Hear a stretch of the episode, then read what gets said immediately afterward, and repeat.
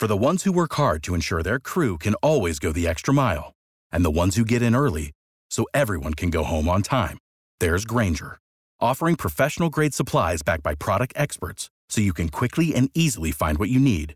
Plus, you can count on access to a committed team ready to go the extra mile for you. Call, clickgranger.com, or just stop by. Granger, for the ones who get it done.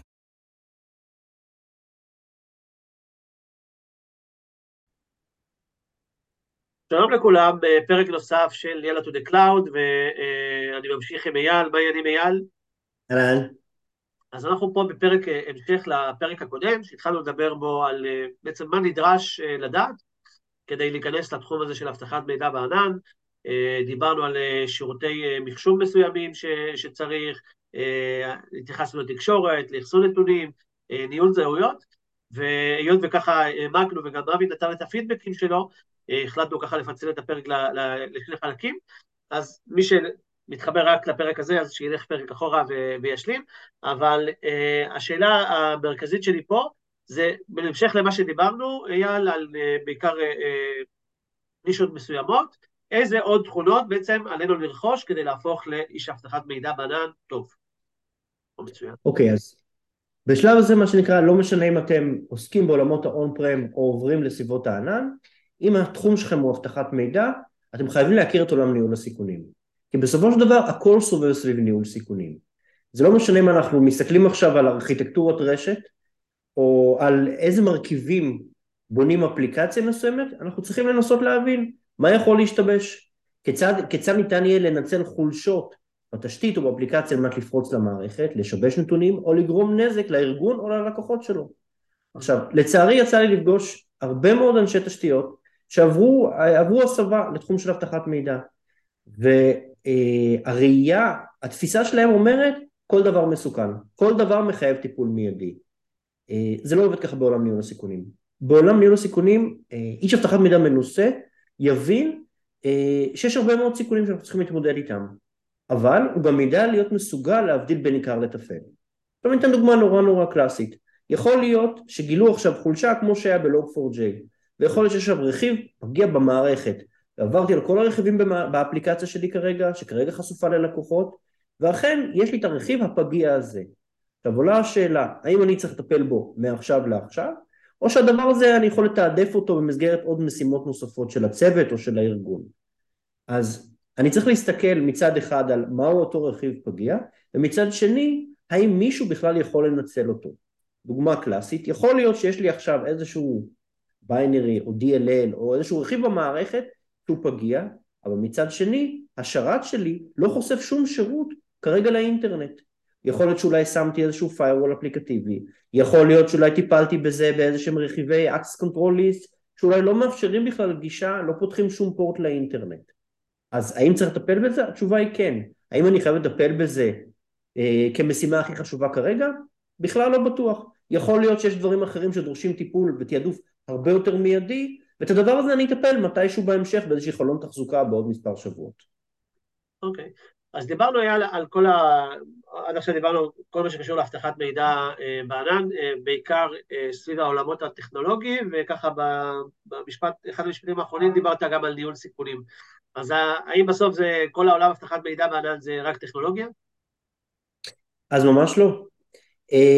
איש אבטחת מידע טוב או ארכיטקט, ארכיטקט ברמה גבוהה, חייב להיות מה שנקרא בעל soft skills, זאת אומרת היכולת לדבר עם אנשים, לדבר עם קהלים שונים.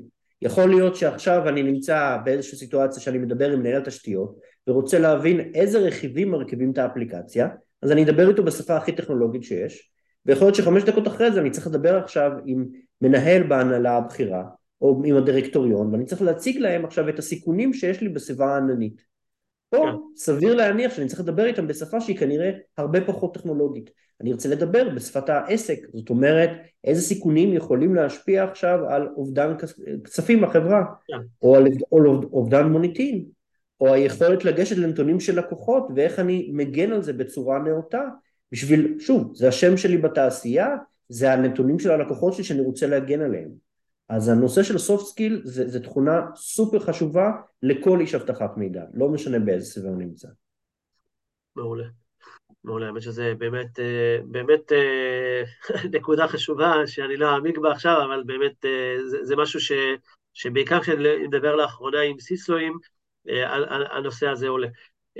ועוד, יש את העניין הזה של נושאי חוקים, חוקי משפט, בסדר? כל מה שקשור לתחום הרגולציה. אז אני אשמח שככה תוכל לפרט על העולם הזה קצת, מה נדרש שם.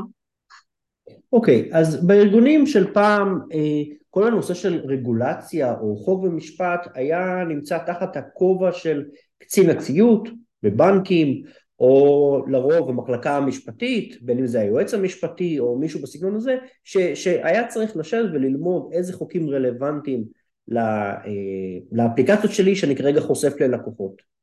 או לחילופין, מאחסן נתונים בארגון שלי, גם אם הוא לא חשוף לאינטרנט, אבל עדיין אני מטפל בנתונים של לקוחות.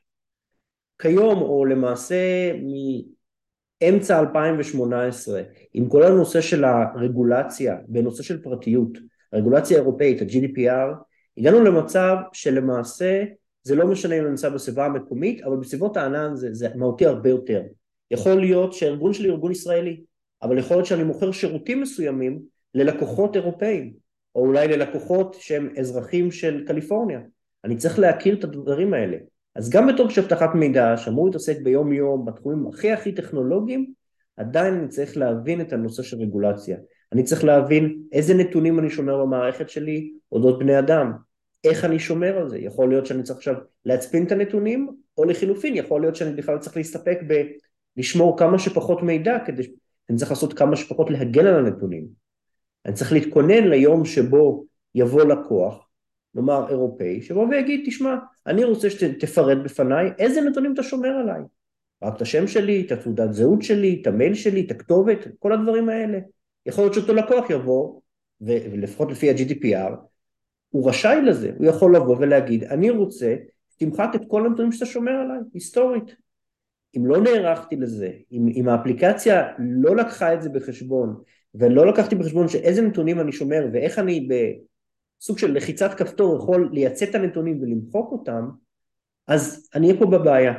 אז גם יש אבטחת מידע חייב להכיר את הנושאים האלה, הוא לא חייב להיות משפטן, אבל כן הוא צריך להכיר לפחות בהיי-לבל את העולם של אה, רגולציה, חוק, משפט, פרטיות. גם בישראל, אה, אמנם אנחנו טיפה מפגרים אחרי אירופה, אבל גם בישראל יש חוקי הגנת פרטיות, וגם לקוח ישראלי יכול להגיע לארגון שלי בכל מיני בקשות. אז אני צריך להכיר את זה בתור איש אבטחת מידע. מעניין מאוד, זה עוד פעם משהו שקצת פחות נוגע, בכלל, או בכלל לא נוגע בטכנולוגיה, אני לא, לא ניכנס לשיחה הזו. אה, ועוד פעם, נראה שדיברנו על הרבה, בסדר? אפילו היינו צריכים להפריד את, את הפרק הזה שתכננו בהתחלה לשניים, כי יש הרבה הרבה מאוד אה, נושאים ללמוד, וגם מכוון, אה, לא רק טכנולוגיים, כמו שאמרנו. אז איך אני, אם אני עכשיו, אה, יאללה, אחרי קריירה של 20 שנה, או אה, באתי עכשיו בתור מישהו צעיר, איך אני מתחיל ללמוד בעצמי? זה לפני שאני הולך לאיבוד ככה. אני חושב שמילת המפתח היא לימוד עצמי. זאת אומרת, אתה חייב שיהיה לך את היכולת לשבת וללמוד דברים חדשים.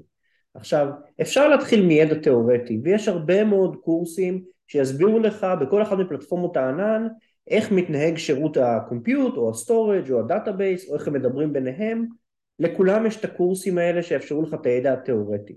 אבל ידע תיאורטי לא יעזור לך ביום יום. זאת אומרת, בסופו של דבר אנחנו צריכים ידע מעשי ואנחנו צריכים לתרגל. עכשיו, אפשר להיות נורא נורא אופטימיים ולחכות שהארגון יממן לי עכשיו קורסים ויאפשר לי להקים סביבות בענן. אני אומר, אל תחכו לזה. אל תחפשו את הקורסים בחינם או את ה... איך אני מקבל קרדיטים בשביל לתרגל בספק ענן כזה או אחר. לא, זה בסדר, תשבו בבית, תפתחו חשבון, תבחרו את ספק הענן שאתם רוצים ללמוד עליו, יכול להיות שזה הספק שנמצא כבר כרגע בשימוש בארגון שלכם, ויכול להיות שהארגון שלכם עוד מתלבט, אז תבחרו באחד מהספקים הגדולים, זה לא משנה מה, ותתחילו ללמוד, תפתחו חשבון, כן, תצטרכו לשים כרטיס אשראי, אם תנהלו את התקציב כמו שצריך, לא תגיעו לאיזשהו בור תקציבי. תקימו סביבות, תתרגלו, תלכלכו את הידיים, הדבר הזה ישרת אתכם מניסיון שלי, עד היום אני מקים סביבות, כל מה שאני רוצה לכתוב על משהו או להכיר משהו חדש, כן, אני מקים מעבדות ועובר על, על פי הוראות היצרן ולומד את השירותים האלה, יש הרבה מאוד פלטפורמות, אה, בעבר היה את A-Cloud Guru, אה, עדיין קיים, יש היום את Cloud Academy, יש היום אפילו קורסים ביודמי, קורסים שהעלות שלהם היא כמה עשרות דולרים, לא, לא משהו רציני, אני לא מדבר על קורסים של אלף דולר, זה קורסים הרבה יותר זולים, והם עדיין יאפשרו לנו, חלקם להקים מעבדות, חלקם לצבור את הידע התיאורטי, תכירו, תכירו את כל הבסיס, איך נראה compute, איך נראה storage, עולם ה network, עולם הדאטאבייסים, כל מיני דברים של תלמדו כבר היום איך נראה מה שנקרא Cloud Native Applications, כי זה ישרת אתכם מתישהו בהמשך. אז אף אחד לא, קם, לא, לא, לא נולד בתור ארכיטקט אבטחת מידע או, או Cloud Security Architect, בסופו של דבר כל אחד מאיתנו צריך ללמוד כל הזמן. אה, שבו, תשקיעו בלימוד של זה, זה ישרת אתכם, ותוכלו להתקדם הלאה בתפקידים השונים, אה, גם בעולמות אבטחת המידע וגם בסביבות הענן. מעולה יד. אז ככה, באמת תודה אה, על, ה, על השני הפרקים האלה. אה, אני פעם אה, פרסמתי איזה מאמר וקראתי לו שהיכולת ללמוד, אה, זו בעצם, ה, כאילו כל ההייטק, שמייטק הזה, בנוי על זה שאתה יכול לשבת וללמוד, כאילו, ואתה צריך להמשיך ללמוד, ו... אז אני גם מאוד מתחבר למה, ש... למה שאמרת בפרק הזה, אם אני אמצא את הלינק אני אשים אותו גם איפשהו, ואם לא אז תחפשו. היכולת ללמוד, בטח זה יעלה. אה, אה, היכולת ללמוד היא התכונה הכי חשובה, משהו באזור הזה. אז אייל, תודה רבה ככה על הפרק, תודה לכל מי שמאזין, תודה למי שגם שמבקש, הפרק הזה ממש, אה, שתי הפרקים האלה נוצרו מבקשה של אנשים, מקווה שזה היה מספיק טוב בשבילכם, אם לא, תגידו לנו, וננסה כמובן לכוון לתכנים אחרים. תודה אייל, וביי ביי לכולם. ביי.